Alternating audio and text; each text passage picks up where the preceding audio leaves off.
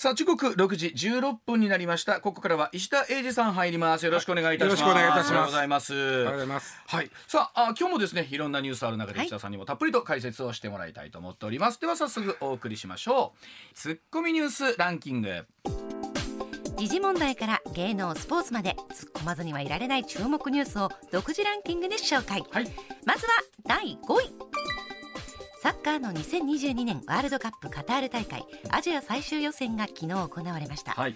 絶対に負けられない日本はオーストラリアと対戦し2対1で競り勝ちました。本当に負けられない一戦だった。んです、ね本当に負けられない一戦だったんですが、いやー後半よく勝ち越しましたよね。よかった でもね。それこそ、あのワールドカップというとそれこそ僕らが子供の頃は夢物語中の夢物語だったでもう出られへんでね。そうです。ドーハの悲劇とか。そうなんです。あれあれありました。で。その後ジョホーバルの歓喜というのがあって98年のフランスワールドカップに出場以来、実はそこから6大会連続でうん。出ているので、今の子供当たり前に出ると当思ったてますよ。り前のものに出てると思ってるんですよ。出るの難しいよね。いや本当は。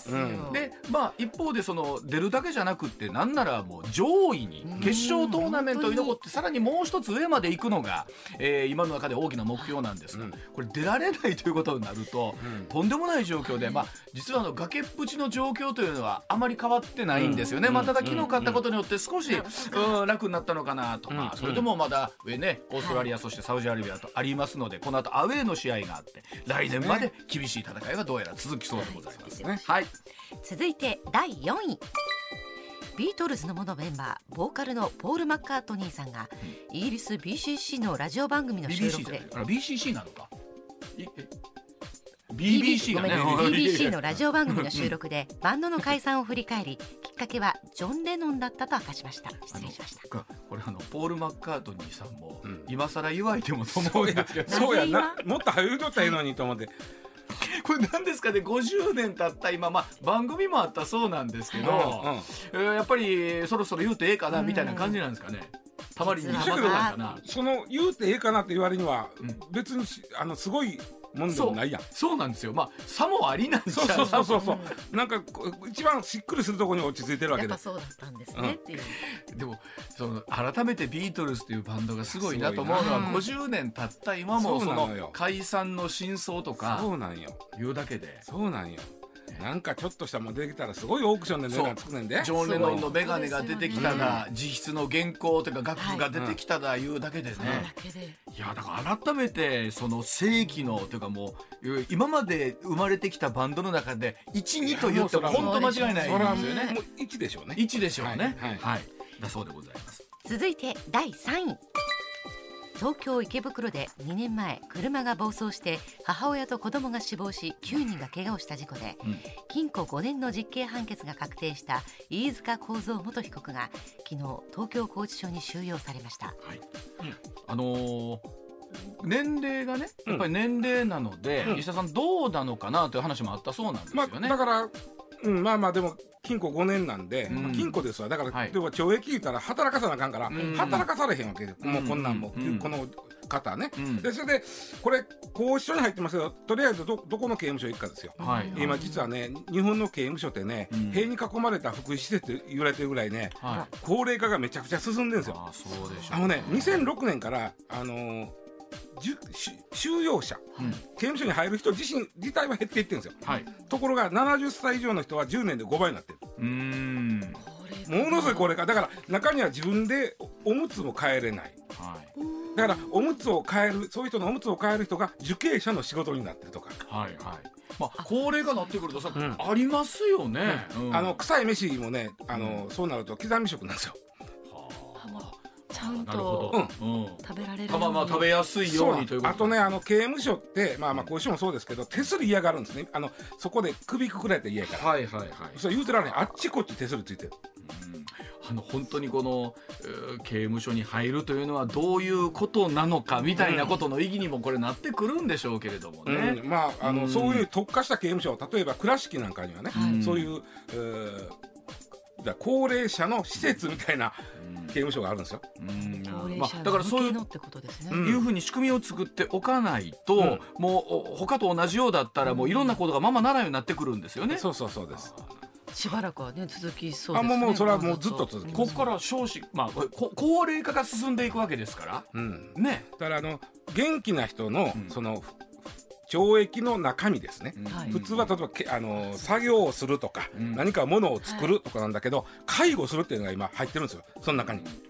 あお前は介この受刑者の介護することが懲役刑やと。いうのが結構ある,、あるんですよ。ねこう市民感情で言うとね、まあ、悪いことして捕まって収容されてるんだから、えーそこまでせんなんでそこまでせなあかんねんというこう市民感情みたいな部分があるじゃないですか。とはいええその人基本的人権みたいなところというのは守られなきゃいけないしそうですね。というところありますよね。はい、さあでは、はい。第2位いきましょうか。はい。自民党は昨日発表した衆議院選挙の公約で党総裁の岸田総理大臣が唱える新しい資本主義で分厚い中間層を再構築すると明記し賃上げに積極的な企業への税制支援も打ち出しました。ただ金融所得課税の見直しは盛り込みませんでした。まあ、ここにここに来てその、新しい資本主義という言葉が出てきてるんですが、その新しい資本主義とは。何ぞやと、うんうんえーまあ、いろんな言葉がこういう時って一人歩きするんですけれども、うんうんまあ、これこの後伊佐さんにはい。たっぷりと解説をしてもらおうと思っております、では行きましょうか。続いて1位は岸田総理大臣は昨日の衆議院本会議での代表質問で新型コロナウイルスワクチンの3回目の接種について全額公費負担で行うと述べました。まあ、この新型コロナウイルスのワクチンもうん。どうでしょう、夏ぐらいからですかね、ええ広く、あの職場接種なるものも始まったりして、まああーなんでしょう？しばらくはなかなか予約が取れないと言ってたのが8月9月ぐらいですか。そうですね。そこぐらいから取りやすくはなってきましたね。ね、もう10月ぐらいになってくると予約なしでも来れる方来てくださいになってますよね。まあ僕の知り合いの医者がね、うん。あれ6人分なんですよ。はい。一アンプルで。うんうん。で6人分の注射を用意しといて6人来てくれるのが一番いいんだけど、うん例えば4人しか来いひんとかなってくるとね、はいはいもったいないけど2人分掘らなあかんわけです。はいまあそうですねで結構ね最後もう夏以降はそんなことも多かったみたいですね。あとねあのたまたまこの間も新御堂筋を通っていたら、えー例えば新大阪駅と大型接種会場の、えー、とバスうんが出てるんですよね、うんうん見てたらガラガラなんですよ、うんうんうん。無料送迎バスって書いてあるんですけどで考えたらそれはまあこれも税金としてしょうがない部分はあるんですけど、なんぼ人が乗ってなくても走らさなあかんし。か。ね。細かいところを言い出したらいろんなところね。あとこれ公費負担ですよねうん。注射って、はい。僕1回いくらぐらいか調べてみたんですよ。1回、はい、1本、うん。一本。一本ね。一人一一本の人一本。そうするとね大体ねインフルエンザのワクチンと一緒ぐらいで1回2000円ぐらいですわ。あでまあまあそれは1億人で2000億やーから、はいはい、まあそのこれだけのことのね対処としてはし国の大きな予算で考まあえた。ら、考えたらし知れてんねんけど、うん。まあ、1本2000円と思うとも捨てんのもったいないなそうですね。そりゃ来てくださいって言いたいですし、だから議論の中でありましたよね。余ったらもったいないんで、うん。えーお医者さんが3回目をちょっと勝手に打ってもうたと。でそれに対する是非みたいなのがあったけど。だけどね、うん。ねまあまあ気持ちお互いの言い分はそうやねんけどね、っていうことにはなりますが、すね。はい。えー、3度目もどうやら公費負担となるお話、うん。これも後ほどまた石田さんに、はい。えー解説してもらいましょう、えー、ツッコミ、えー解説でございます。ではコマーシャルなどたっぷりとお送りしてまいります。時刻6時25分です。では深掘りツッコミ解説こちらからお送りしてまいりましょうさあ岸田総理金融所得課税を先送り、うん。消費税は当面10%維持、そして新しい資本主義とはというところでございます。うんうんあのーまあちょっと新しい資本主義の中身はちょっといまいちまだ何もわからないんですけども、消費税とかね、うん。はい。えーあとそのこの、うん株を売って、ではい。儲かった時のうん。税金うんとかいう時に、皆さん小学校か中学校かな直感比率ということは直感比率、比率。うん。覚え出ましたね。習わなかった？はい。なあのなんとなく覚えてる教科出てきました。税金には直接税と間接税というのがあるんですね、うん直接税っていうのは所得税とか法人税とか負担する人と払う人が同じもんです、で間接税っていうのは払う人と負担する人が別のもんです。し一番は消費税ですね,、うんね。例えば酒税タバコ税。覚え方としては物を買ったら間接税で覚えてください。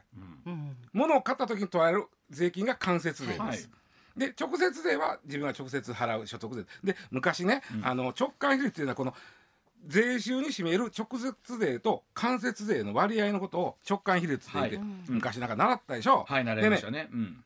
日本ってねあの戦後は6対4で6対4で割とあの6が、えー直接で、はい。えー間接でが4っていうのが、はえー居心地いい時代が続いてたんです。そうなんですね。でうん。続いてたんですが、あの70年代になって、うん。えーまあうん高度成長期に入ると、はい。直接税の比重が増えちゃったんですね。ほうほうほう7対3になったわけです。あ7対3が7対3でその時にあの、まあ、直接で偏るとねうん。給与からあの税金取られてる、はい。サラリーマンがですね、うんちょっと待ってくれと、うん。なんかおいらばっかり払ってる気するなんかうまいこと言って払ってるやつ結構おるでと、うまいこと言うて、うんね。うんでそれとですねあのあまりにもその直接税が大きいとう、ん。おーなんていうかあもっとこんなに持っていかれるんやったら、うん。新しい起業をしてね起業うん新しい起業をして、は儲けようという気が薄れると。うんうんうんうんあの当時ね最一番高い時でねあの最高税率住民税と合わせたら76%持っていかれたんですよ。76 持っていかれそしたら自分で起業して、うん。あのーまあ儲けようという気がなくなるという人が増えてきて、うん。やっぱり7対3はあかんなと、うん。で6対4に戻そうとなった時にうん消費税を作ったんです。あのその当時から例えばほら売上税とかねいろんな形を名前を変えてうん間接税を入れようとそうそういう動きはありましたもんね。でその、えー直感比率の見直しの中で生まれてきたのがうん。消費税なんです、はい。3%の時ね、うん。だから消費税ができた時は、うん。所得税を減税してるんです。はあ、あそうでないとなんか割り合わんといういやもだからもうイイコール税収同じになるように作ったんですよ。はい。でそれはもう直感比率の見直しなんです。で、うん今回のその株で儲かったら、うん税金業産取るでっていうのは直接税なんですね。直接税になりますよね。でどっちかというと日本は今間接税を増やしてるわけです。うん消費税どんどん上がっていくわそうけですよね。ですよね。うんで直接税を増やす理由はどこにあんねんってことですな。うんだからちょっとこれは無理があるのよ大体で今ね日本はね随分ね来てね55対45ぐらいまでほぼ半々近くまでいってあそこまで行きました。でそれはあの消消費税をな5から、えーごめんなさい3から55から88から10と上げていったから、はいはい。財務省のうん。最大の、うん。うんまあ罪というか、うん。あかんとこはですね、うん。そもそも直感比率の見直しでこの消費税作った。ところがどっかから、うんこの膨らんでいく社会保障のお金をうん。消費税で年収するみたいな話にすれすれ替えよったんですあはあはあはあはあ。はすれ替えたんです、うん。だから直感比率の見直しからもう社会保障費の年出にいつの間にか変わってしまったわけ、あ。うん。うんとなってくるとどんどんどんどん消費税を上げていかないとなん。あかんになりますもんでね。橋本龍太郎さんの時に3から5に上げたんですけど、ありました。この時実はバブルのおなんていうかな後遺症から抜け出しかけとったんですよ、日本は。そうで。したね。ところが合意したことで一気に消費が落ち込んで、うん。こっから長いデフレが始まるわけです。これあのおそらく財務省とするとというか国とするとうん。上げたいんでしょうけど、うん。上げるタイミングは、うん。え各政権も含めてですけど考えますよね。今やったらやっぱり景気冷え込むんちゃうかとか。ひいては自分たちの支持率にも変わってきたりしますもんね。でほいでそのその時に合に上げたのがおちょっと待ってと思ったのがそのいつの間にかその社会保障費になすり替わっとったわけです。はい、すり替えて合に上げた結果長いデフレになっていくわけです。はいはい。長いデフレになってもしこれデフレがなかったら、うん。今のような国の借金が膨れ上がってない可能性があるわけです。もっともっと経済規模が大きくなるし、それに合わせて物価も上がっていくし。今だから財務省の事務次官がうん。あのーばらまきを批判批すると。判してる。きいやそれ僕その時代批判じ実態のし趣旨は僕理解できでできるんですけど、うんうんいやそもそもその猫作ったあんたらやんかっていうのはすごいあそこ突っ込みたい。あそこを深掘り突っ込みたい突っ込みたいです。ね、うん。だからこんまあ直感比率っていうのはしばらく頭の中になかったんですけども、やっぱり今の55対45がいいいのかどうかっていう議論うん。をしてからですな、うん例えばその株で儲けた人からもっと取るとか。うんうんうん。いう方ええねんけどとりあえず急に直接で上げるでい言われたような感じなんですよ僕の中では。はい、あの消費税に関してはね、そのまあ、ずっと上がっていく人にこれと将来的には10じゃ効かんだろうと、うん下手したらこれ20、25とかっていう数字あるんちゃうかとありましたが、うん今の状況を考えるところ当面10というものではいいくイメージになるんでしょうかねこれね。言うと関東な選挙あるしな。そうなんですよね。そうですこれでも一方で例えば野党の政策とかで5%に引き下げるとかっていう話もあったりしますけれども、これは難しいやろね、うん。もうこれさっき言ったようにもうそうすると単純に税収減るんでう、ん、絶対減った税収をどうするの？どう補ってい。くのか。国税ああの国債で出すとしたらそれは将来の人が徴税されるだけなんで、うん。どうすんの？っていう。あとあの先ほどニュースにもありましたけどもいわゆるこの分厚い中間層をね、うん作っていこう、うん。再構築していこうというところなんですが、こここはどうですか？これもね僕絶対間違ってはないと思うんですよ。うん。もともと日本の強みってあの高度成長期の時の中いわゆる一億総中流と言われたはい。はい、中間層ってやっぱしね物も買いたい。そうですね、ですね。あの昔 3C とかでクーラーカーとかさ ありましたね。カラーカラーテレビビでありました、ねその欲しいなという物欲も含めて中間層が増えると物欲は結構こうあ刺激されますよね。刺激されるんでね、うんうんそこは大事なんですよ。で中間層を増やすことは僕は賛成なんでむしろあのそうせなあかんと思ってるんですけども、うんうんうんうん。そのためにじゃあ何をすんねん言うたそうらですね。もう一つですよ、うん。あの要は生産性上げるしかないです。うん。うん。うん、で生産性上げるには何をしたらいいんかっていうことは政治家は考えてほしいんですよ。ね。うん。あの今ねあの本当えーいつの時代を考えるとかなんですけど、うんうん。貧富の差っていう話があって今でももちろんなんかものすごいお金持ちと、うんうんそうでない人の差ってのはますます広がってると思うんですよ、うん。でもねね。あのそれこそクーラーカラーテレビうん。とかって、持ってる人持ってない人の差って昔もっとあった思ったあった。もっとありましたよね。もっとあった。で。も今おそらく多くの人スマートフォンも持ってれば。形の大きさ違うけど車もまあ、うん大小含めて持ってるし。クーラーもほぼほぼ多くのご家庭いにるところが多いですし、だからこれないと困るなっていうものっていうのはなくなってきてますよね。まあ例えばまあデフレもあるのよ。うん物もまあうん家と車はやっぱ高いけどな。それ以外はちょっとやっぱ安なってるやんか。そうなん家電とか。ですよね。うん。そうあの強いて言うならですよ自動でやってくれる掃除機なんちゃらバーいうやつあれ欲しいな とかはねあるかもしれないですなかってもけどね。今の掃除機でええかやってきますから。ええかな思えるじゃんか。うんでしょ？だからあるとしたらそれグレードアップするとかなんですけど、またこれも変えんことはないそうという。ですよね。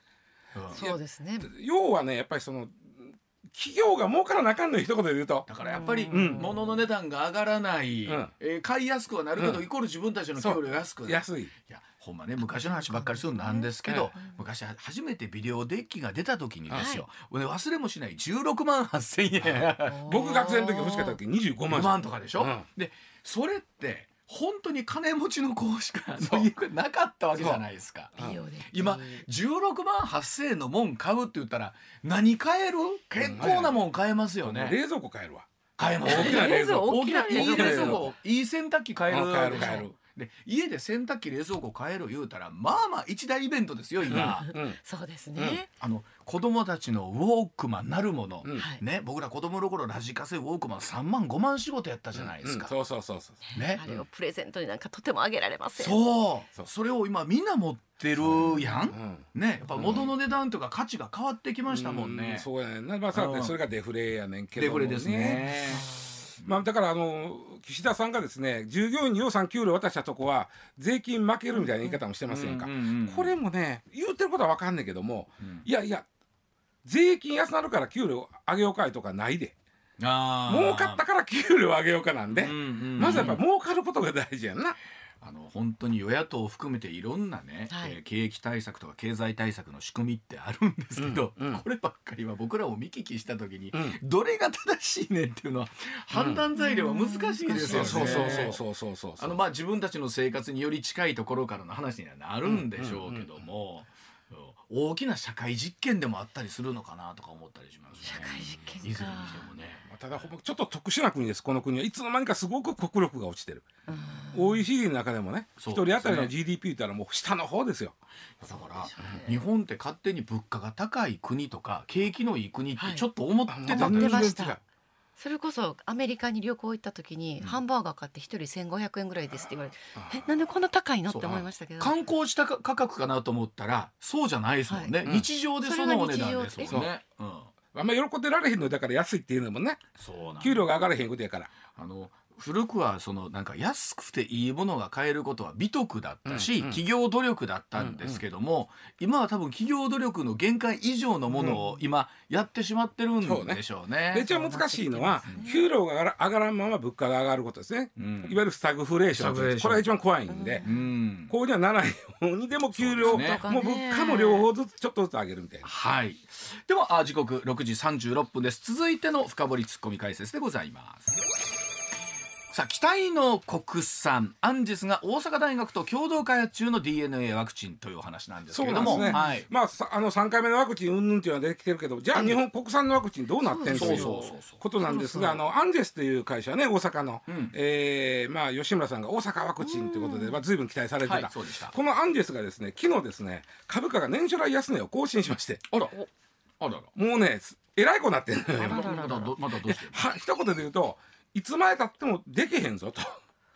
なんで、ね、あんな意気込んでたのに、うん。そうなんですよ。でこの辺のまあかだからちょっとね、日経新聞グループのね日経ビジネスパブリケーションいわゆる日経はい。BP ええ。KBB でっていうすね。はいのがあるじゃないですか、でそこが運営してるさらにその下に日経バイオテクっていうあの、うん。うんまあ、ウェブがあるわけ。です、うん。はい。ウェブニュースがあるわけ、はい。そこはですね10月8日やから今日は13 3ですね。やから先週の金曜日か、先週の金曜日にアンジェスに関してね衝撃的な記事を出したんですよ。おと言いますと。みんながなんとなく思ってたことを記事にえしたのっていううん。こう書いて僕まま読みますね、はい。一部抜粋してまま読みます、はい。ここの部分だけまま読みます、同社のワクチン開発は先行き不透明感を増しているが、ん。ワクチンの開発に失敗しようがアンジェスにとって大した問題は問題ではないという声があちこちで聞こえてくる。うん。市場関係者の間では同社のワクチン開発は資金調達を成功させるためのポーズに過ぎなかったという見方が強い。国庫 から100億円以上の研究費を獲得している以上開発に勤しむ姿を見せなければならないのだという。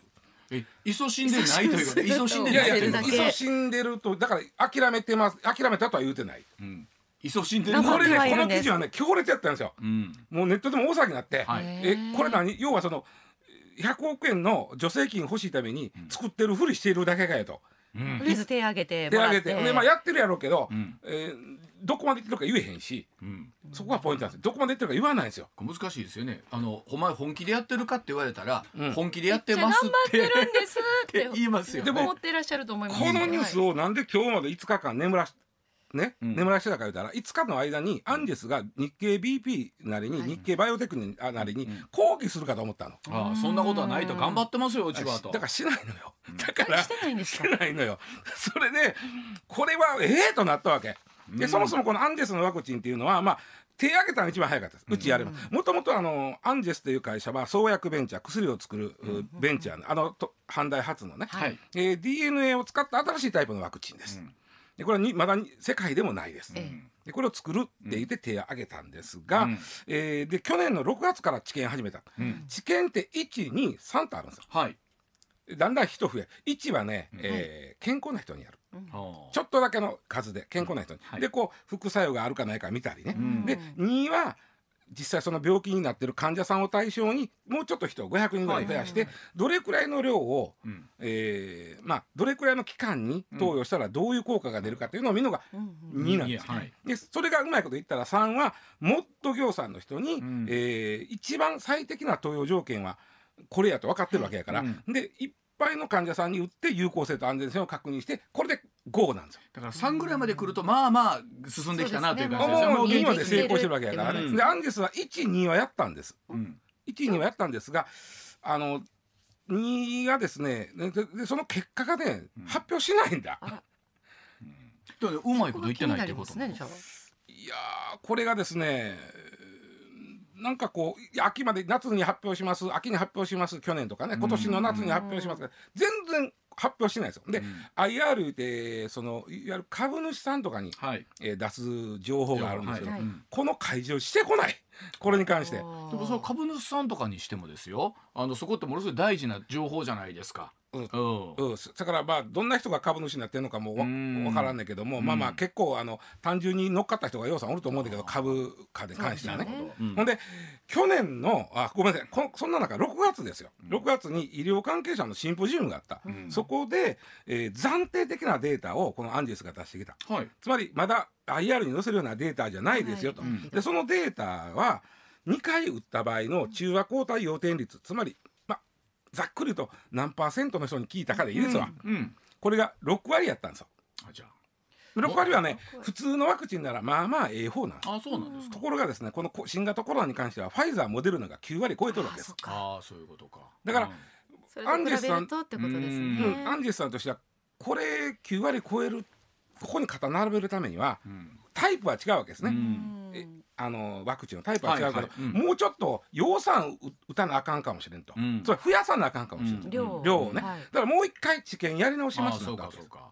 量を増やして、今ここなんです。うん。だから12まで行ってまた一2に日戻ってるイメージです。戻ってるのか。3に進んでるというよりもってことなんですよね。ただその養蚕打つ量っていうのがあの僕まああファイザーとかモデルナに比べると27倍ぐらい打たなあかんわけ27倍？そうやって考えるとちょっとすごい量ですね。あ 最大でね、はい。一番およよ多くした場合で27倍打たなあかんだけどもそうするとですねいろんなことまずそのもうすでにファイザーモデルナという9割方効くワクチンがあるのに、はい。うん。6割のワクチン。うん。で新しいタイプの DNA ワクチン、うん。こうリスクを冒して受け俺打ってもいいよという人が現れるのかどうか。今まであるメッセンジャー RNA タイプのものとは別のもの別々別のものなんですよね。全然別の世界に唯一のもんです。で全く違うものなんですよね。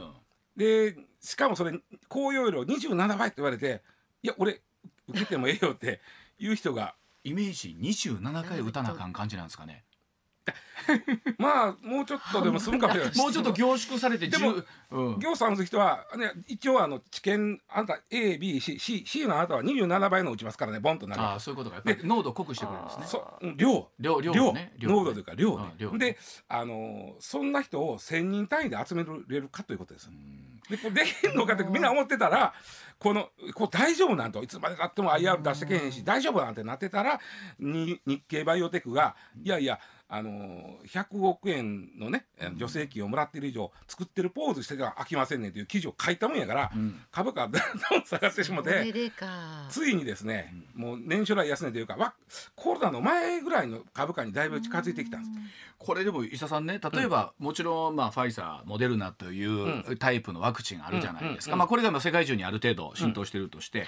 もうそこじゃなくって今ね塩野義さんとかも開発してますけど、飲む方？はいはいはい。飲みお薬の。はい飲み薬の方に、うん。こう日本としてみればシフトしていくとかってわけにいかないんですいかやそれもだから重要な。んです飲み薬ができた、まあそれも一つなんかできましたなどっかに日本のじゃあないけでどね。アメリカでできましたよね。これができてくると、うん。もうもうあのこのコロナの戦いはほぼ終わりが見えてくるわけですね。うん。ほいでそうするとこのここのおアンジェスのワクチンはいるんかという話。そうそうそうそう。ちょっともうこれやっぱり早いことやった方のうん。価値になるんでね。ね。あのどこからさらにあの先行している他社さんのはさらに精度上がってくるでしょ、きっあとここから。の日本でも第一三共なんかは mRNA ファイザーとかモデルナ、はいはい。うん。これはもうあの実用化来年を目指すということで、うん。最終治験がもうもうすぐ行われるのかな、うん。もうだここは割とそういうふうに進んでいってるんですけど、はいアンジェスの場合ね途中経過を出さないんで、うん。えーあのねちなみに一番高い時の株価が2500円ほどやったんですよ。今590円ぐらいだからあーえらいこと4分の1ぐらいになってる。これ伊佐さん例えば今言ってたね、うん。あの新しいタイプの DNA ワクチンを開発中ということじゃないですか、これを開発することで来たるべきまた未知なるウイルス。そうですそうです。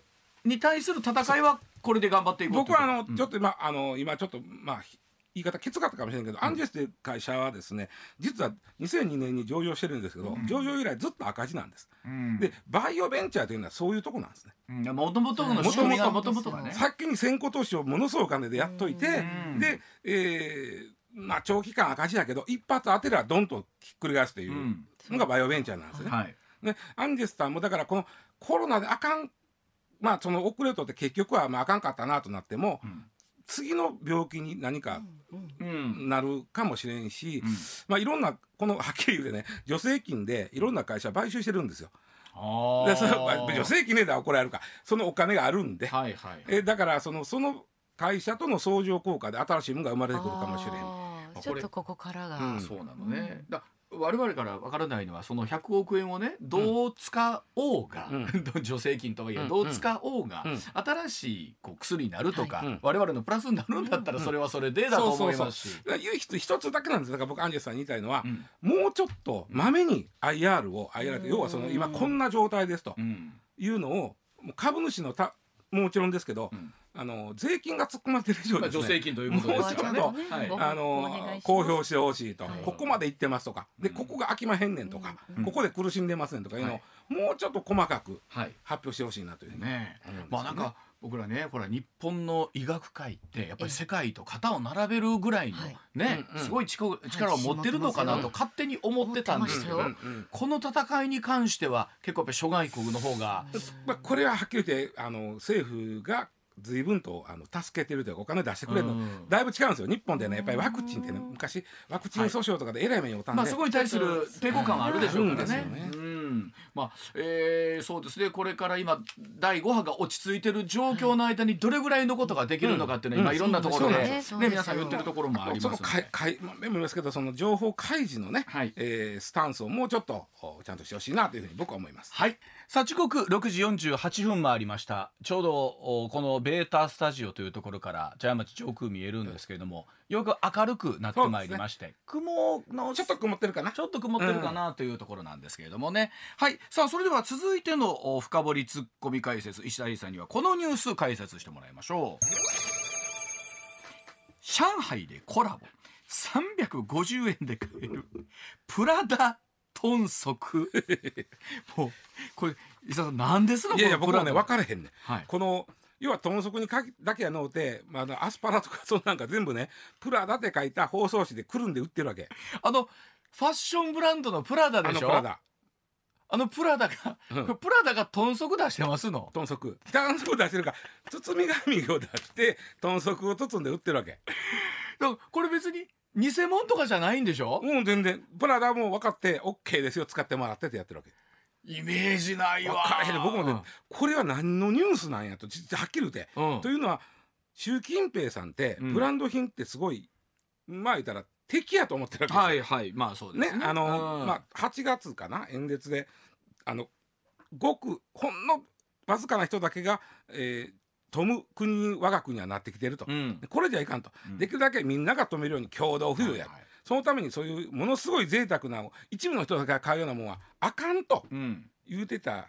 豚足はええと思うよ俺別に。またさそこはね。豚足は、うんだからプラダがその、なんていうの？その習近平さんがそう言い方したから、うん。ほんなら豚足やったら文句ないやろって、うん。やったというニュースでもないと思うねんこれ。あの僕と僕豚足自体を僕あんまり食べないので、ね。価格帯が分かんないんですけど、はい。えーかれへん20元、うん。350円以上買うと、うん。プラダの紙の手提げ袋にも入れてもらえるということで、おうんうんえーすごい行列ができたということなんですけどもうお金持ってる人も とりあえずプラダの。いやプラダ豚足まあどうやろうな。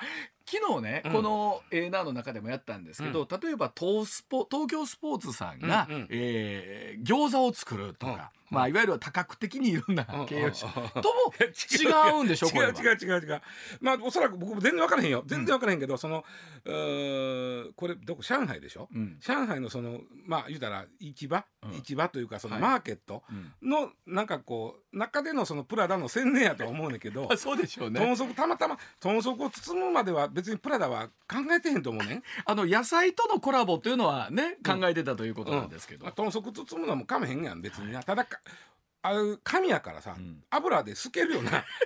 いやあのきブランドさんって企業イメージものすごい大事にするじゃないですか、うん。ブランドイメージ。いくらなんでもうち豚足は包めまへんっていうか。うちが包んで売ってるわけじゃおまへんでという。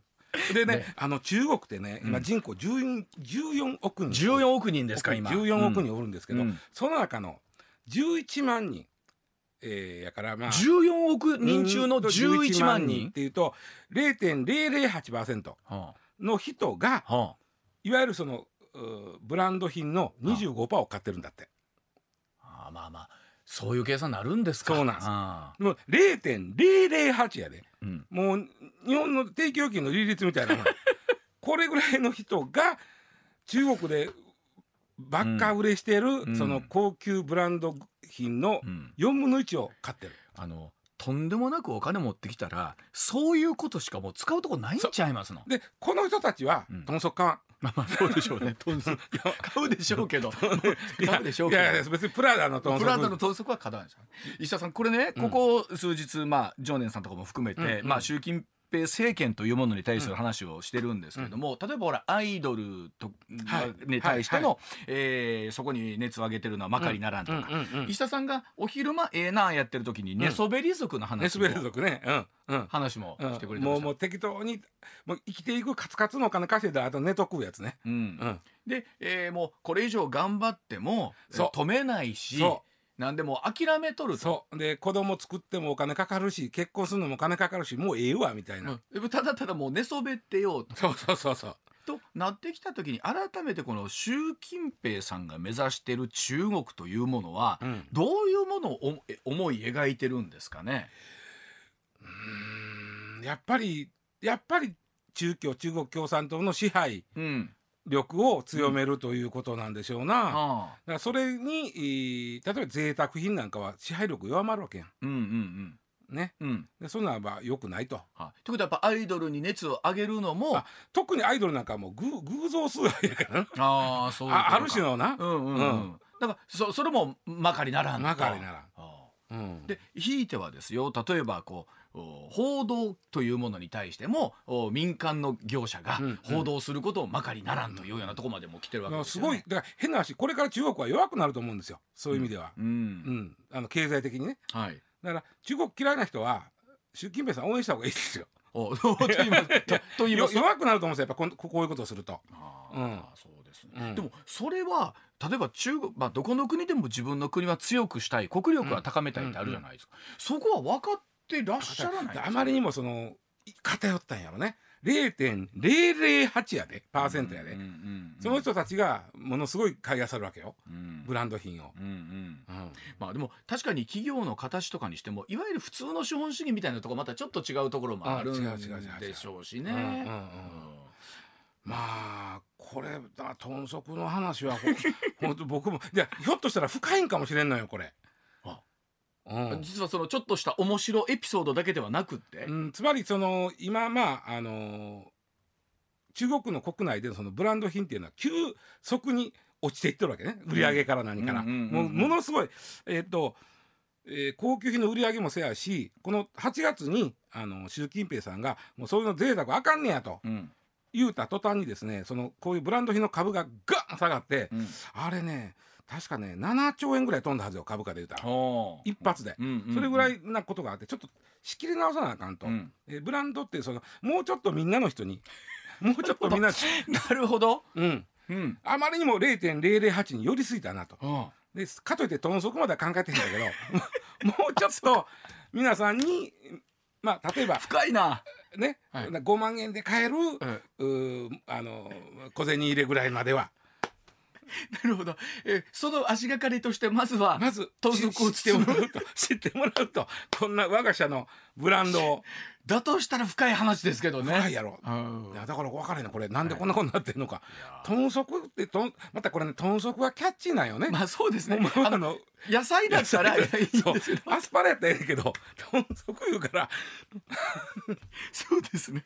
えまあまああの言うたらあのイカ焼きを阪神の包み紙じゃなくって、うんそのブランド品の包み紙で、うんね出したみたいな感じがありますから、ね。中国ってねあのーまあこのはい。習近平さんがそんな贅沢あかんっていう前に、うんあの開かあのどうやったかな経済が伸びていく中で、ものすごい汚職がはびこったんですよ、はい。はいうん。役人がすごいはい。汚職がはびこって、うんうん。その汚職をする役人がもらったのがブランド品やったわけですよ、あなるほど。だからブランド品イコール汚職っていうイメージまでついてしまったんあでなるほど。ここをもう汚職から豚足へ180度転換。即がつながってるだけに。はい、えー、時刻6時56分回りました。MBS アナウンサーの松井愛です。放送内で話しきれなかった話で、ほんと盛り上がっちゃうんですよね。毎週土曜日正午に更新している、ポッドキャスト番組、アラフィフアナウンサー、松井愛の少し愛して、込み入った話。では、毎回ゲストを迎えて、少し込み入った話しちゃってます。地上波だと言えない話題って結構ありますよね。あなたも少し覗いてみませんか？